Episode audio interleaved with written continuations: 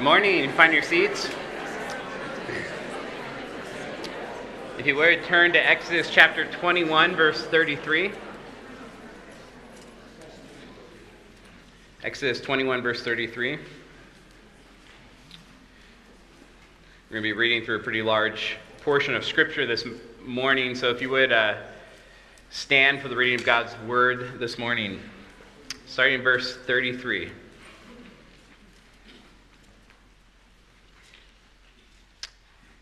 When a man opens a pit, or when a man digs a pit and does not cover it, and an ox or a donkey falls into it, the owner of the pit shall make restoration. He shall give money to its owner, and the dead beast shall be his. When one's ox butts another's, so that it dies, then they shall sell the live ox and share its price, and the dead beast also they shall share or if it is known that the ox has been accustomed to gore in the past and its owner has not kept it in, he shall repay ox for ox, and the dead beast shall be his. If a man steals an ox or a sheep and kills it or sells it, he shall repay five oxen for an ox and four sheep for a sheep. If a thief is found breaking in and is struck so that he dies, there shall be no blood guilt for him. But if the sun has risen on him, there shall be blood guilt for him. He shall surely pay. If he has nothing, then he shall be sold for his theft. If the stolen beast is found alive in, the, in his possession, whether it's an ox or a donkey or a sheep, he shall pay double.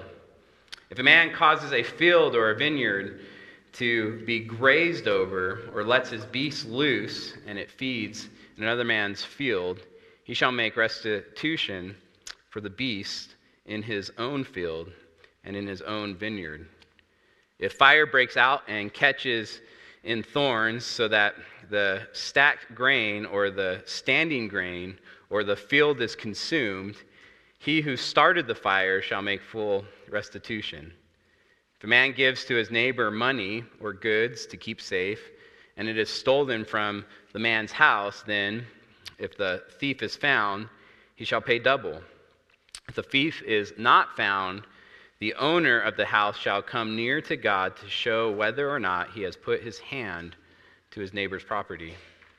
For every breach of trust, whether it is for an ox, for a donkey, for a sheep, for a cloak, or for any of lost thing, of which one says, This is it, the case of both parties shall come before God.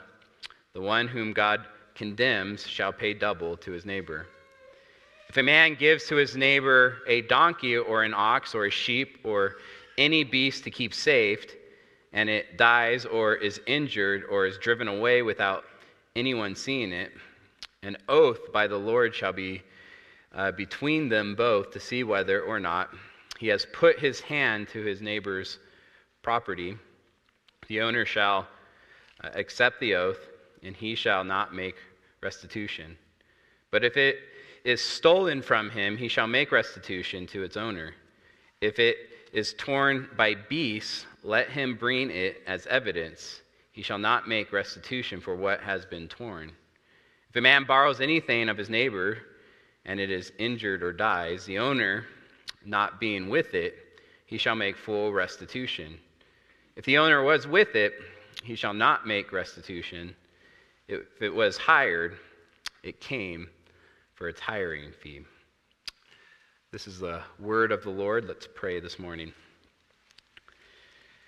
Dear Father, Lord, God, God, we uh, thank you for the wisdom that's found in this passage, Lord. We thank you for really the justice that's found in this passage and how to settle disputes and how to deal with theft and how to interact with one another, Lord.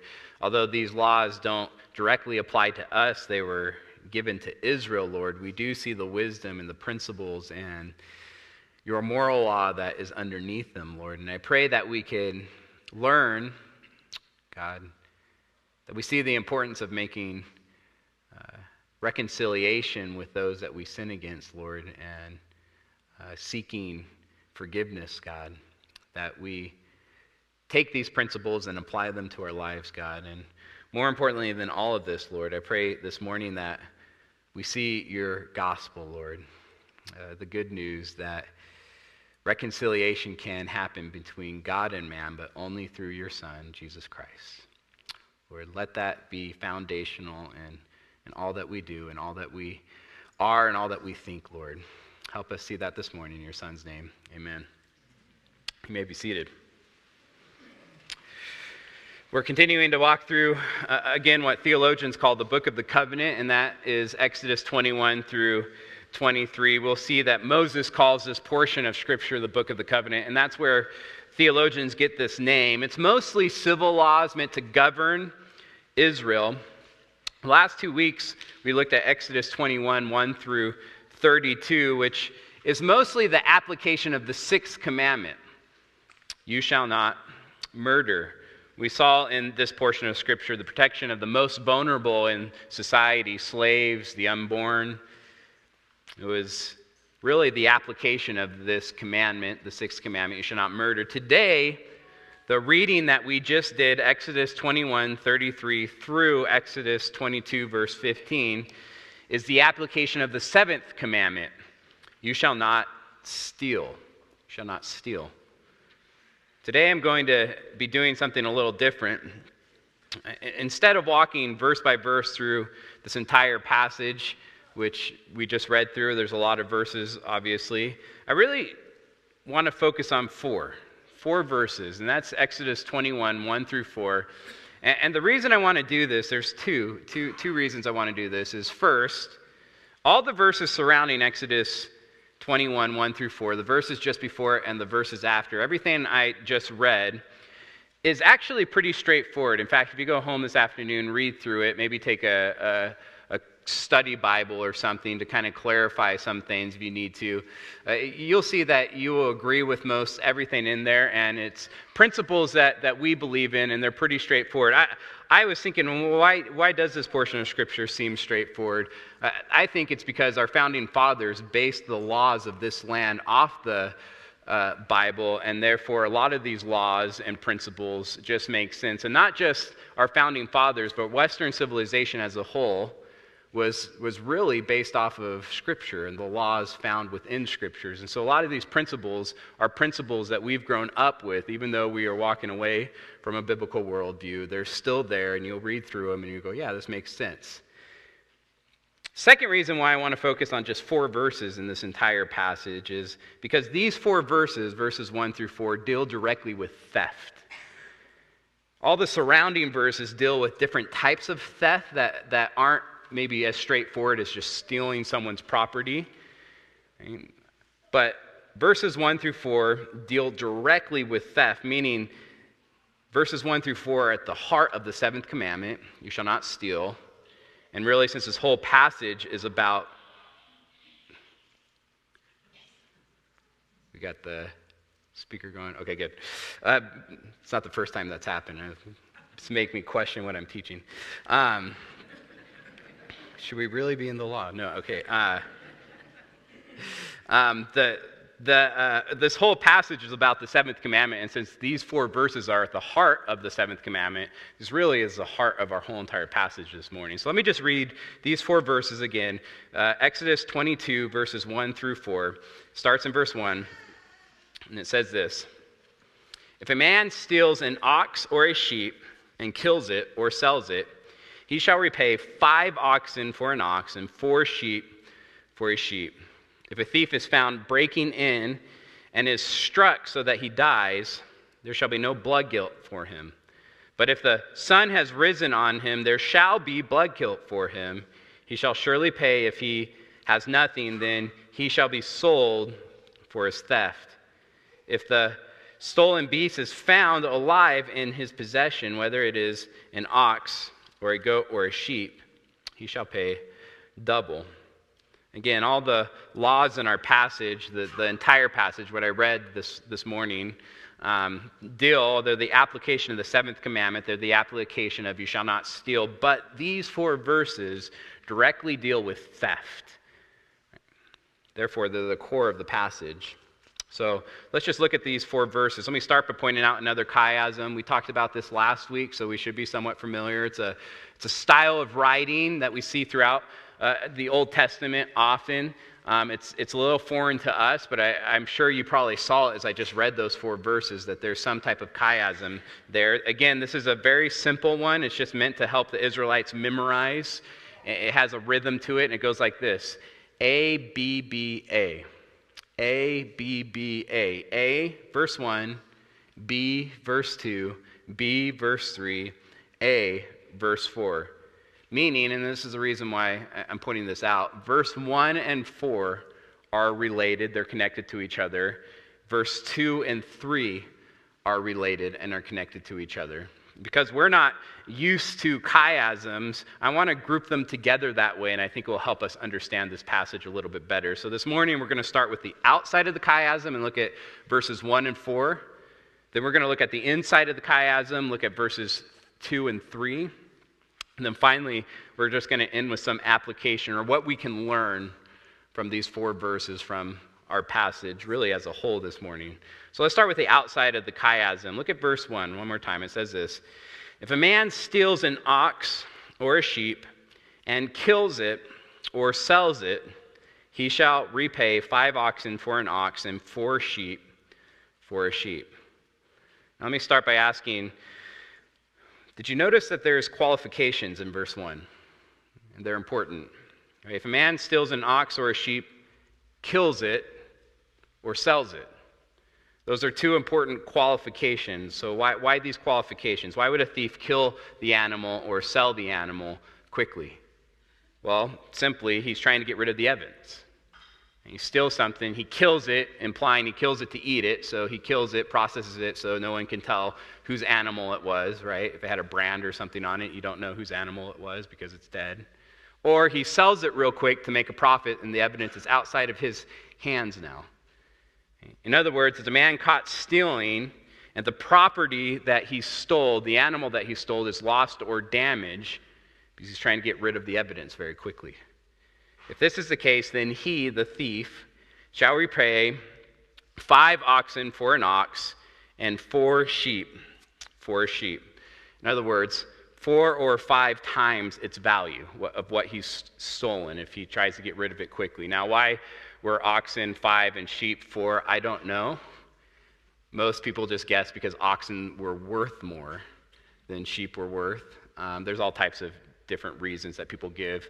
Uh, but the, the principle is pretty straightforward that if the, the, the property is gone, it's four or five times its value that you have to repay back, determined by the elders. Which, when you think about it, is pretty steep. If you can just imagine this law today, if someone steals a car and tries to get rid of it, right, by selling its parts maybe, tearing it apart, tries to get rid of it so the evidence is gone, he gets caught somehow, he would have to repay four or five times the value of that car. That's pretty steep. Here's another observation I want to point out in this law because I think it's important. Where does that money go? Right? Or the value, four oxen, five, or five oxen, four sheep, where does that go? It goes back to the victim. It's extremely important. It doesn't go to the state, doesn't go to the government, it goes right back to the victim of this crime. Meaning, there's a redemptive aspect to this law. We're seeing God's justice here in this passage. Let me just stop by saying this. When I say God's justice, I just mean justice, because God's justice is true justice. There's a redemptive aspect, and we see the heart of God in this passage. There's a redemptive aspect, uh, seeking res- uh, uh reconciliation, or it was to make restitution for the crime that was committed, and that's important. So that's verse 1. It's connected to verse 4. So if you would look at verse 4 now, again, remember the chiasm, verse 1 and 4 are related. Those are the A's on the outside. And it's pretty obvious. Verse 4 goes like this If the stolen beast is found alive in his possession, Right? In other words, there's no harm, there's no damage done to the property or the animal that was stolen. Maybe he didn't have time to, to kill it or steal it or sell it yet. But if there is no damage, if there is no harm, if it's not lost, then whether it's an ox or a donkey or a sheep, he shall pay double. Now, double probably means um, give back what he has stolen and then add another of its value. Right? So give back what was stolen and then, then another. So it's double the value that, that was stolen back. Again, it's still pretty steep, but not near as steep as four or five times the value. In fact, if you think about it, if the animal is gone and you're paying back four or five times the value, you're paying out of pocket four or five times. If the animal is found, you're giving back what you have found and one animal out of pocket. Does that make sense? So it's, it's a, a lot less steep than if the animal isn't found. And this applies not just to animals, it applies to, to all type of property, value, money, and we learn this in um, verse 9. Look at verse 9 real quick. Exodus 22, verse 9 says, For every breach of trust, whether it's an ox, for a donkey, for a sheep, for a cloak, or for any kind of lost thing, right? which one says, This is it. The case of both parties shall come before the Lord, the one whom God condemns as a thief, in other words. That's what this whole passage is about. There's different ways of stealing someone's property. Whoever God condemns as a thief shall pay double to his neighbor. Therefore, again, if you steal something and the property is not found, you pay four or five times the value. It's the worst type of theft, in other words. If you steal something and the property is found, it doesn't matter if it's an animal, someone's clothes, money, gold. If it is found, there's no damages to, to it. You just pay double.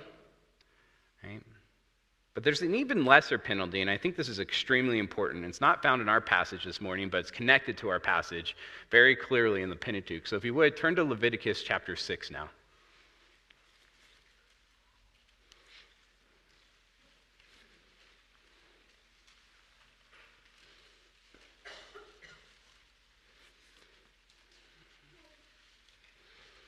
Leviticus 6, and we'll be starting in verse 1.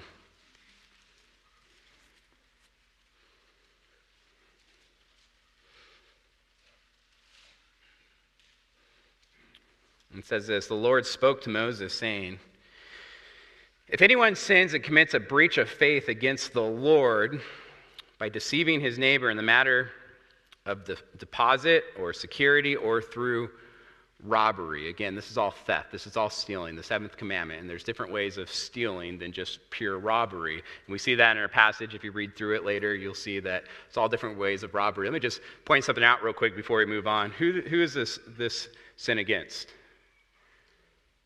Verse 2 If anyone sins and commits a breach of faith against Yahweh by deceiving his neighbor, it's two. Primarily Yahweh and a sin against neighbor, deceiving the neighbor. Let's keep going. And he says, through robbery, or if he has opposed his neighbor, or if he found something lost and lied about it, again, all types of stealing, swearing falsely, if any of all these things that the people do and sin thereby, all ways people sin, or by stealing, right, by theft. Verse 4 If he has sinned and has realized his guilt and will restore what he took by robbery. Now, let me stop there. I think it's important that I point out the phrase realized his guilt. It doesn't say feel guilty. He feels guilty because he realizes he's actually guilty. If he realizes he's guilty of stealing, right, and will restore what he took by robbery, or what he got from oppression, or the deposit that was committed to him, or the lost thing that he found, or anything about which he has sworn falsely, look what it says. He shall restore it in full and should add a fifth to it and give to him to whom it belongs on the day he realizes his guilt. Meaning, a man steals something, he feels guilty because he, he is guilty, he realizes his guilt, he, he's broken the seventh commandment. Before getting caught, before anyone finds out that he's the one that stole the thing, whatever it is, or animal, if he comes and admits his guilt, he only has to pay back one and a fifth of its value. That means what he has stolen and only a fifth of his own value out of his own pocket. Does that make sense? And if you're a, a math major or engineer, and we have a lot of engineers in our church, that's 125 or 20 percent. And I say I'm not, so 125 would be wrong. 120 percent. I need to go back and take my math of its value. So let me just make this clear because I think it's important that we see uh, what's going on in all these passages as we add them together. If a person steals something and gets rid of the evidence, he is to pay four or five times its value back. That's four or five hundred percent of the value, all of it out of pocket. And if a person is caught stealing but the property is found, he is to pay double the value. That's 200%, right? Checking my head. Where's my math people? Okay, let's just keep going. But a person steals something and realizes his guilt, repents before getting caught, he is to return the property and add a fifth of its value, 20%. Now, there's still a penalty, but it's minimal compared to the first two crimes. This is important. It's important because it teaches us right, how God responds to a heart of repentance. There is more grace and mercy to a sinner who has repented, right? Has a repentant heart. And it's evidenced by him admitting, feeling the guilt, coming forward before the crime was caught. There's still a penalty, the theft, right? to the thief. There's still a penalty for him, still had to make restitution, but the penalty was way less than the first two crimes. So, this is the outside portions of the chiasm. Uh, let's look at the middle of the chiasm now. So, if you would turn back to Exodus 22.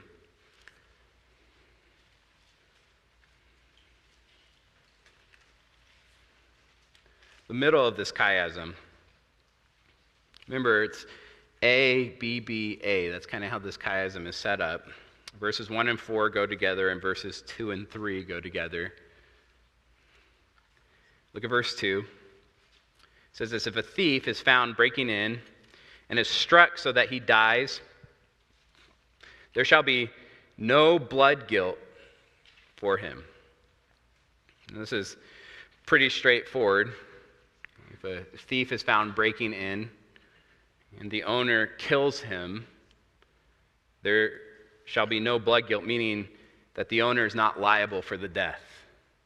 Know, it's a justified killing in, in one sense. Remember, the sixth commandment is, Thou shalt not murder, not thou shalt not kill. And this is one of the places that we clearly see that murder is uh, intentionally killing an innocent human being. Murder is not protecting your life or family in a situation like this, right? Therefore, it's not murder right? and he's not liable. But, verse 3, look at this. But if the sun has risen on him, there shall be blood guilt for him. Meaning, a thief breaks in during the daytime and the owner kills the thief. The owner is liable for his death. There shall be blood guilt for him. Now, when you first read this, it seems weird, and for us modern Americans, we go through this and read this. I know the first time I read through this, I'm like, okay, there's something behind this. A matter of fact, when I first read this, and I think for a lot of us when we read this, it almost seems superstitious. Like you're allowed to kill someone on even days, but on odd days, don't kill them, right? Like that's kind of how it comes across. But if you sit down and think about it, I, I think it makes sense. So let's kind of just reason through this together. When someone breaks in at night, you don't know his intentions. You don't know if this is a thief or someone trying to attack your family. In other words, a thief or a murderer. You don't know. Therefore, you're allowed to defend yourself and your family because this is a dangerous situation and it's hard to tell how dangerous it actually is at night. But if someone is trying to break in during the daytime, you probably can tell what his intentions are. If he's trying to attack you or your family, or if he's just trying to steal something. And this makes sense, again, just follow along with me, because I, think there's a couple of, I guess, qualifications, a couple of things that we need to point out for this to, to make some sense to us as modern Americans. Remember, this is the civil law, meaning it's the application of God's moral law to the nation of Israel in a particular situation. There are a couple differences between ancient Israel and today that I think are important to point out to help this passage make a little bit more sense to us. For one thing, there was no electricity. Just think about that for a second. How hard it would be to get light in a room or in the house. Right? All we do is turn on a switch. In fact, we probably have motion lights, so someone's trying to break in, it lights up the house some sort. Right? Nights were extremely dark, especially if it wasn't a full moon out.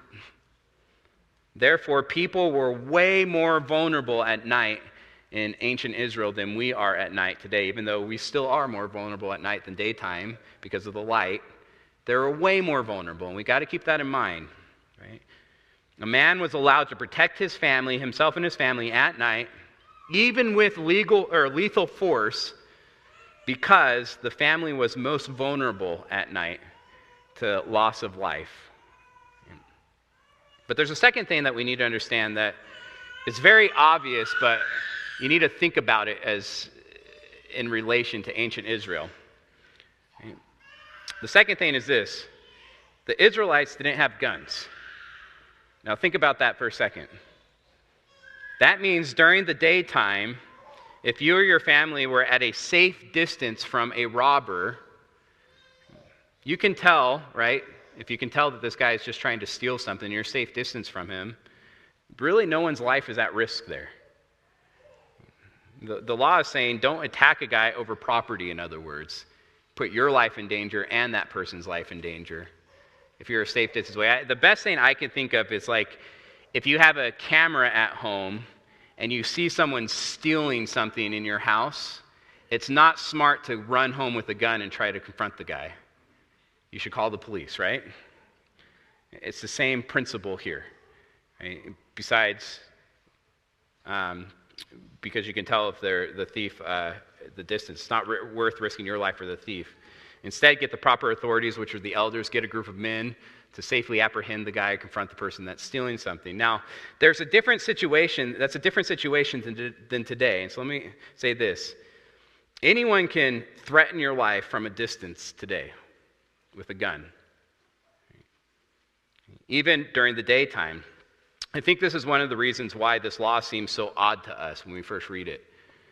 Because today, if someone's trying to break in your house, Right? Obviously, trying to break in your house during the daytime, that's a threat to life. because you don't know if that guy has a gun or not or what he's capable of doing. Does that, does that make sense? The difference? Day or night. Right? Remember, these laws are situational for ancient Israel.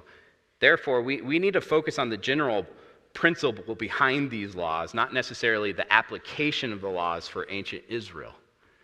So, what's the, the general principle? I think there's two kind of main principles. And I, it's amazing, God's law, how I believe these two things balance each other out so well. Right? The first one is this we are allowed to protect ourselves and our family, even with lethal force. I think that's clear in this passage. But that's balanced out with the second principle. No one should use legal force unless it's absolutely necessary. Meaning, someone's life right, or personal um, health is, is on the line. And you just see a perfect balance here in these two laws put side by side. These two verses teach us that we're allowed to defend our lives and our families' lives, but it also teaches us that property is not equal to human life, even the life of a thief who's made in the image of God. Again, a perfect balance there. Instead, the thief shall be caught. The proper authorities, again, in that day would be the elders. Right?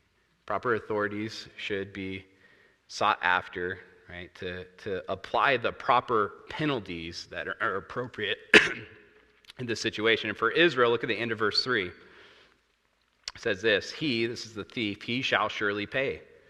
We've already gone over what the payment is four times or double, depending on what happens. And if he has nothing, in other words, the thief can't pay, then he shall be sold for his theft. In other words, he shall pay off his debts for thievery by becoming a slave and making restitution by working off his debts. And we've talked about slavery the last two weeks, and if you missed those two sermons, I would encourage you to go back and listen to them. And this kind of completes that whole idea. Right? Again, verses 1 through 4 are just so key in understanding this whole entire passage. Kind of get your minds wrapped around verses 1 through 4. The, the rest of the passage really makes sense. Exodus 21, 33 through Exodus 22, verse 15 Again, this is the application of the seventh commandment you shall not steal. But verses 1 through 4 are really the heart of the passage because it deals directly with theft, with robbery. So this leads me to the last portion of this sermon. And this is where we're going to spend some time here. What can we learn from Exodus 22, 1 through 4? I have three main things, and there's way more than three things. And as you read through it, I, I think there's some pretty straightforward principles that you can pull from Exodus, again, 22. Um, but I have three things that I just want to point out that I think are important enough for me to point out this morning. The first one is this, and this might be surprising. I think our passage this morning can teach us some very valuable parenting principles. Very valuable parenting principles. Again, that may be surprising because I don't think a lot of us parents go to Exodus 22 or the Old Testament civil law for parenting advice or parenting tips. But just think about it for a second. This passage teaches us God's justice. How God wants Israel to deal with crime and sin and theft. Right? How to punish a sinner. Therefore, there is some amazing counsel here for us parents and, and, and, to apply. And it's really not just for us parents, but in a lot of different situations, but especially in, in parenting. Let me just remind you the different types of penalties, okay? If a person steals something and gets rid of the evidence, it's four times the value of the, the thing stolen. If a person is caught stealing, but the property is found, he's to only pay back double, which is a lot less than four times. But if a person steals something, realizes his guilt, and admits to the crime before getting caught, he only had to return the property and pay a fifth, a fifth of its value. Now, let's just apply this to parenting. I think it's very valuable application here. If my child does something wrong and then tries to get rid of the evidence by lying or hiding what he has done wrong, Right? This action warrants the highest punishment, right? the highest consequence available. And personally, I just want to say this my heart's broken. I'm not going to use that to uh, manipulate my child, but inwardly, my heart's broken because not only have they sinned, but they have lied to me. I, I expect my kids to sin. They're sinners. I sin. Like, why would I expect any less from my kids, right? But that relationship's broken because they lied to me. And it breaks my heart. And that's the natural response. I mean, we're born with a sin nature, so natural, I really mean that literally. It's their natural, in er, natural tendency, we'll say that. Tendency is to, when they fail, when they sin, is to lie and hide it. That causes the worst type of consequence because I want them to know that lying and hiding it's probably the bigger deal than the sin that's happened. Now, if my child does something wrong and gets caught, but he or she is honest about their sin, it's going to be less of a punishment. And, and really, in my heart, I have hope. my hope is that my kid loves me and trusts me enough to be honest when he's caught in sin.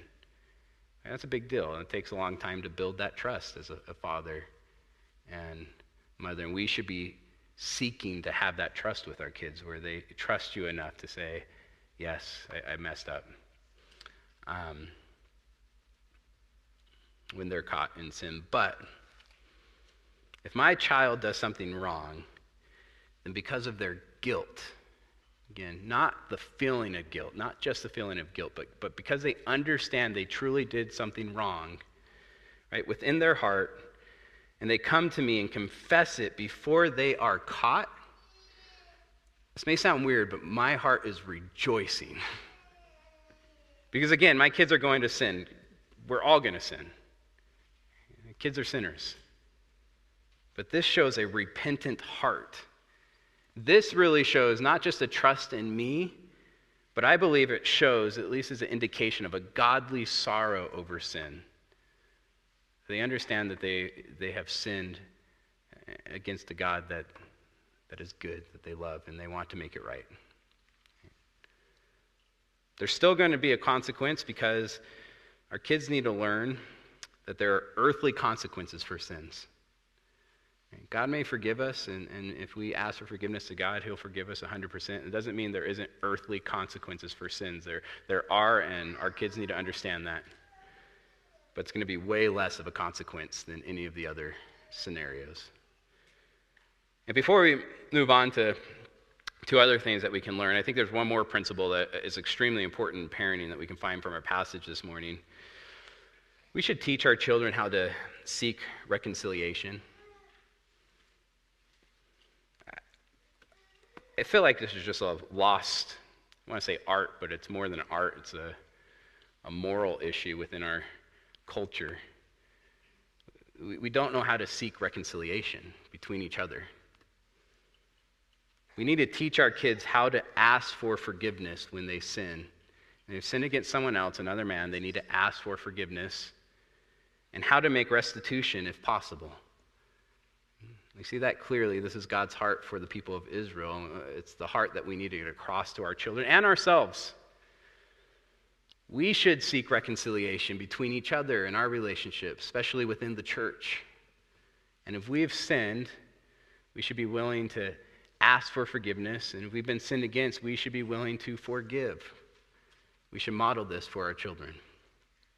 So there's some important parenting advice. Again, Exodus 22, the law, who would have known, right? Second thing we can learn from our passage, just on a totally different note, and this is super important. When we steal, when we break the seventh commandment, and this is any commandment, but let's focus on the seventh, when we steal in all the different types of ways, and again, I encourage you to read that passage because there's all different types of ways we steal. Most of us in here probably haven't committed robbery in recent years, we'll say that, but there may be other ways you have stolen. Right? When we steal, we are primarily sinning against God, not man.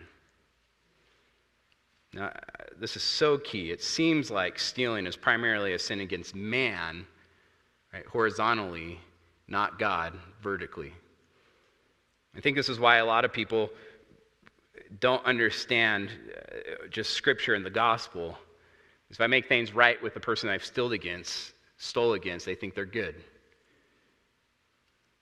They see the seventh commandment, we've talked about this, is the second half of the Ten Commandments, which deals with our relationship, horizontal relationships, our relationships with neighbors, our relationships with one, one another. But, but whenever we still, whenever we break any of the Ten Commandments, no matter how big or small, again, on a horizontal level, we are primarily sinning against God on a vertical level. Remember, there's three types of penalties in the passage the passages we looked at this morning. If someone steals and lies, four times its value, 400%. If someone steals and is caught but doesn't lie or has the property with them, it's two times its value, that's 200%. And if someone steals but repents, admits to the crime before being caught, is willing to give back what he has stolen, then he only has to pay 20% of the value of what he has stolen. It's the smallest punishment out of all three of these crimes. But here's the problem that only brings reconciliation between man and man. There's still a problem between God and man. These penalties don't bring reconciliation between God and man. And this is so important. I, I, believe this is missed by many Christians, if not Christians, people in our culture it's so important that without understanding this, this will send you to hell for eternity. The cost of reconciliation between God and man is infinitely higher. Turn back to Leviticus 6 and look at verse 4.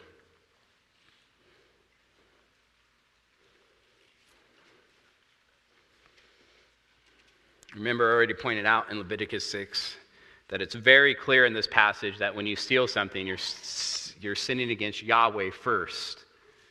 Right? And your neighbor, but Yahweh first primarily, and that's verse 1. But look at verse 4 again. It says, if, you, if, if he has sinned, again, the context here is theft, all different ways of, of stealing. Verse 4 If you have sinned, and or if he has sinned and has realized his guilt and will restore what he took by robbery, or what he's gotten by oppression, or the deposit that was committed to him, or the loss of things that he found, or anything about which he has sworn falsely, he shall restore it in full, shall give it back in full, and shall add a fifth to it. This is the least, right? The, the least penalty, the least worst crime, if you would say, out of, out of all the crimes we went over, and give it to him to whom it belongs. And on that day, he realizes his guilt. Again, it's the smallest penalty, 120%, bringing reconciliation between man and man. But what about God? We'll look at verse 6. It starts with an extremely important word and. He's not done. And. Right, the, theft, uh, uh, the thief, in other words, is to seek reconciliation between man and man, the 120%.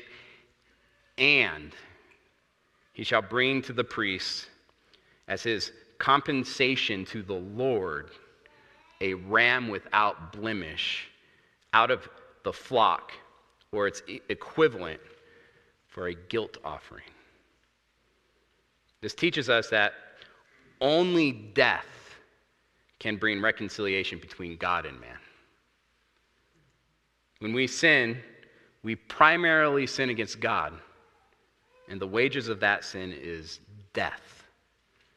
Therefore, the repentant thief, after making reconciliation or before making reconciliation with man was to bring to the priest a ram without blemish for a guilt offering to be slaughtered. Verse 7 And the priest shall make atonement for him before the Lord, and he, the thief, and he shall be forgiven for any of the things that one may do and thereby become guilty. In other words, the animal took the place of the sinner the thief, paid his price, which was death. The ram made atonement for the sinner. Again, this is an important lesson we need to learn. When we sin, we primarily sin against God. When we sin, we primarily sin against God, and we need to seek reconciliation not only with man, man to man, but also seek reconciliation between God and man. And listen, the price for that reconciliation is not 400%, it's not 200%. It's an infinitely higher price. It's only through death that we can find reconciliation between God and man. It's only through death that we can find forgiveness. Hebrews 9:22 says this, without the shedding of blood, which is death, there is no forgiveness of sin. Again, verse 7, look at verse 7. It says, And the priest shall make atonement for him before the Lord, and he shall be forgiven for any of the things that one may do and thereby become guilty. Now, this brings me to the third and final thing that I believe we can learn from our passage. And the, the third thing is this we can learn how to better understand the New Testament because of our passage this morning. How to better understand the New Testament because of our passage this morning. If you would, turn to Luke 19. Luke 19. We'll end on this passage this morning. It's a very, very familiar story to most of us. It's one of those stories that we have on flannel graphs within the Sunday school class. It just makes a great flannel graph picture we have songs about this story. It's a great story, but there is a meaning behind this story that's super important. Verse 1 He, which is Jesus, he entered Jericho and was passing through, and behold, there is a man named Zacchaeus. He was a chief tax collector and he, he was rich. Now, tax collectors were rich, and I don't want to get into the whole system, but, but, but purely through theft. They would go door to door with thugs, with Roman thugs, demanding taxes, and they got to determine how high these taxes would be. And they often would determine much higher than was due and just pocket the extra. Meaning, just think about this. They would walk around door to door with, with Roman thugs again. You, you wouldn't fight against these people and rob them. And this is the, the, the definition of a thief. Zacchaeus was a thief. Verse 3. And he was seeking to see who Jesus was. And on account of the crowd, he could not because he was small in stature, he was short. So he ran on ahead and climbed up into a sycamore tree to see him, for he was about to pass that way. And when Jesus came to the place, he looked up and said to him, Zacchaeus, hurry and come down, for I must stay at your house today. So he hurried and came down and received him joyfully. Now, this is a big deal, especially for Zacchaeus. For all, all the people right, that Jesus could have stayed with, and Jesus' popularity at this point, he picks a thief, Zacchaeus. And, and we have this picture of these poor oppressed people that Jesus kept, you know, people that were uh, leopards or prostitutes, that people just picked on in society nonstop. Eh, we don't picture like um, uh, a CEO of a big company that has robbed everyone from their money and is living really wealthily, right? That's who this is. This is a rich man, well off because of his stealing. And everyone knew it and hated him.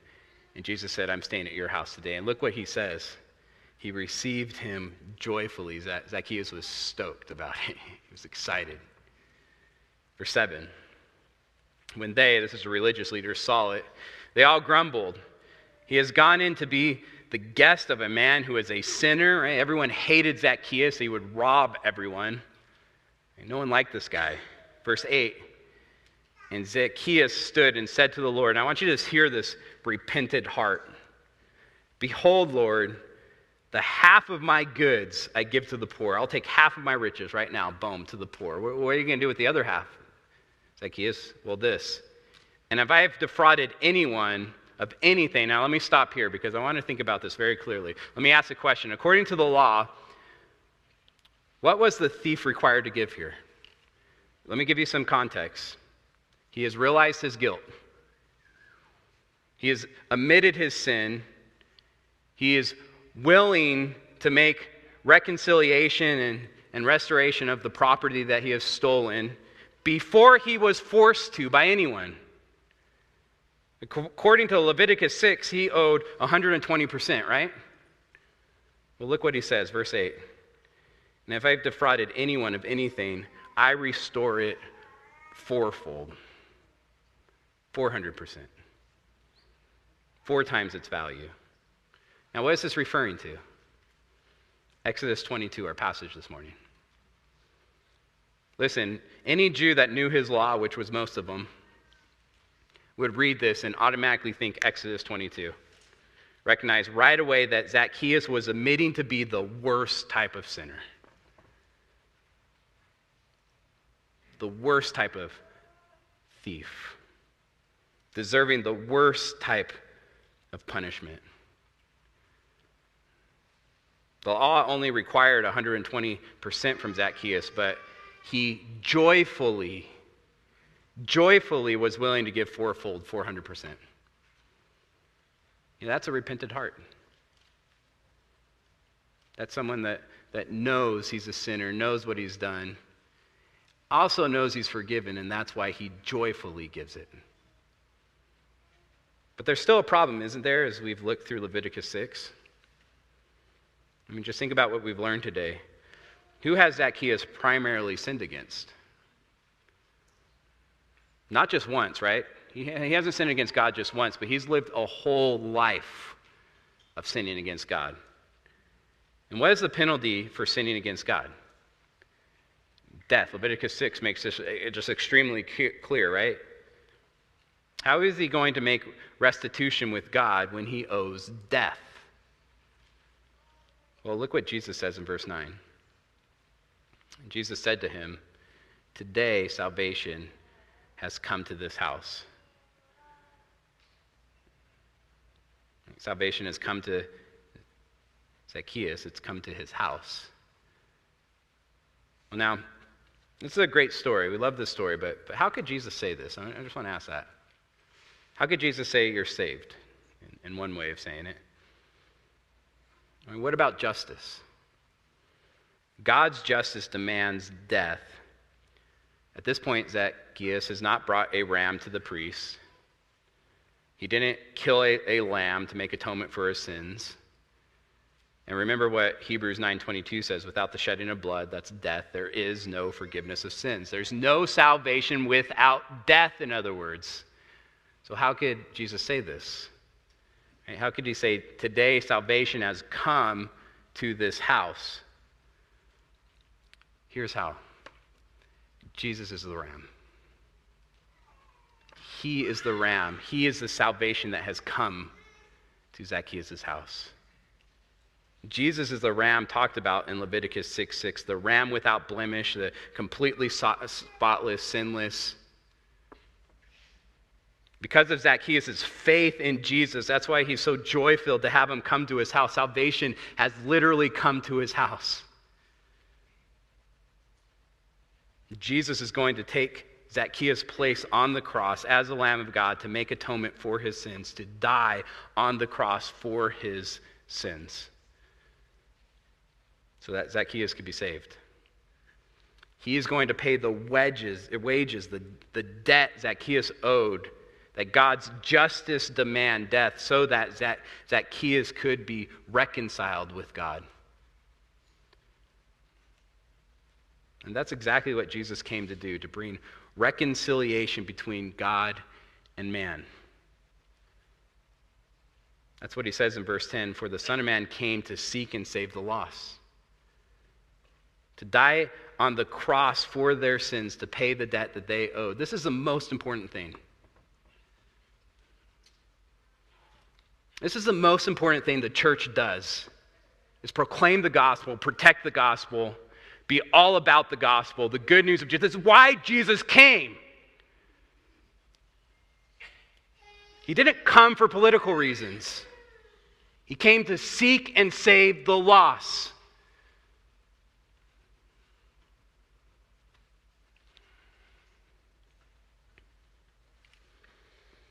What's it matter if man and man are reconciled if they spend eternity in hell?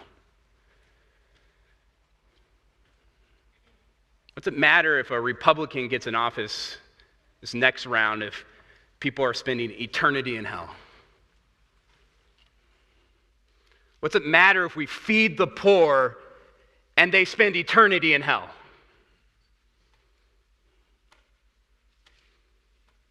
If we lose focus of the gospel, what we do is pointless. Listen, our passage this morning points us to the gospel. It's the most important thing. We should seek reconciliation between man and man. We should feed the poor. We should be involved politically and vote because we have that freedom. We're blessed. But there is no reconciliation with God outside of Jesus. Only through faith in Jesus, nothing else, can we be saved fact, you, if you add anything to it, you negate the gospel. That's why we separate ourselves from other religions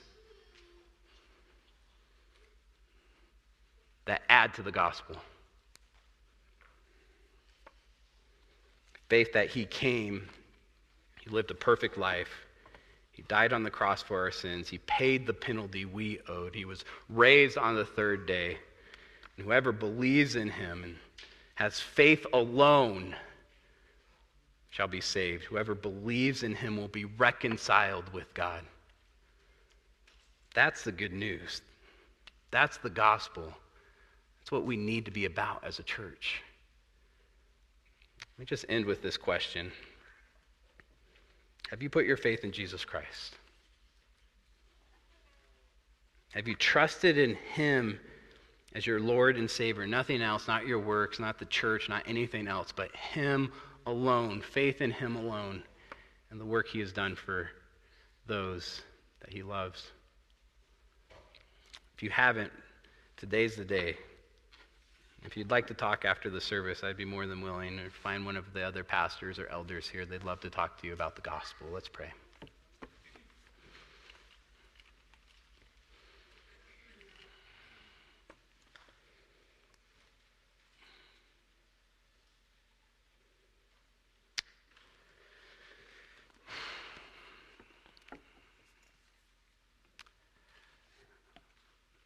God, but I know our passage this morning is about theft and stealing, Lord, and we read through that and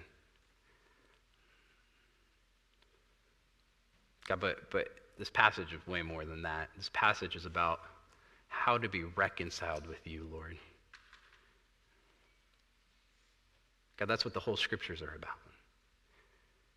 Adam and Eve sinned, and man has been separated from you. There is no reconciliation, but you promise a seed to come, to, to live a perfect life, to die on the cross for our sins, so that for those who put their faith in him, we can have reconciliation. We can be saved. We can be forgiven. We can spend eternity with you. God, I pray for courage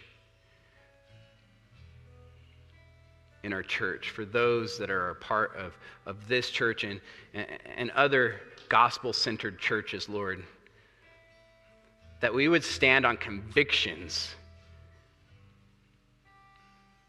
The conviction that this is the most important thing. That we wouldn't lose sight, Lord, on the forgiveness and grace offered to us through your Son, on issues that are important but not as important as eternity in hell. Give us courage to stand for, on, and in the gospel. In your son's name, amen.